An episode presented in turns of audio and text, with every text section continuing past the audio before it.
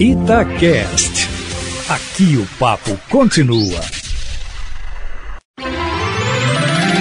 Seu dinheiro vale ouro.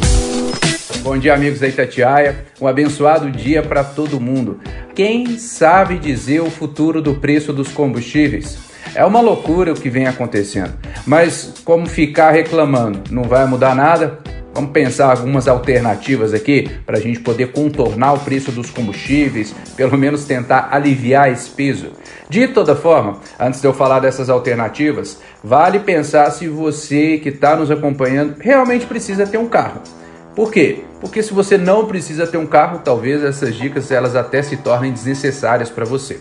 A primeira alternativa para aliviar essa questão do preço dos combustíveis é caso você se desloque de carro para ir para o trabalho, voltar, é montar um grupo de carona, encontrar pessoas que morem na sua região ou no caminho e estejam dispostas a dividir o custo.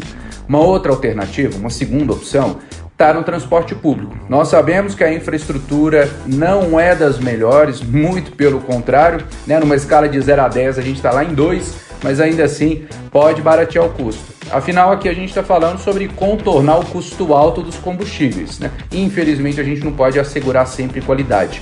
E uma terceira forma que eu quero deixar para vocês, para a gente aliviar, é fazer um custo comparativo entre morar perto do trabalho e de repente se deslocar até a pé ou morar longe.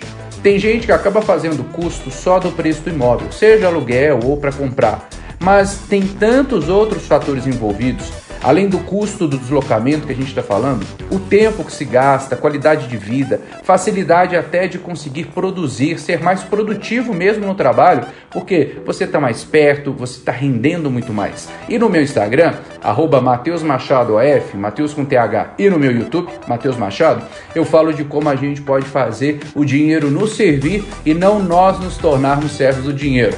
E um abraço para você, querido amigo da Itatiaia.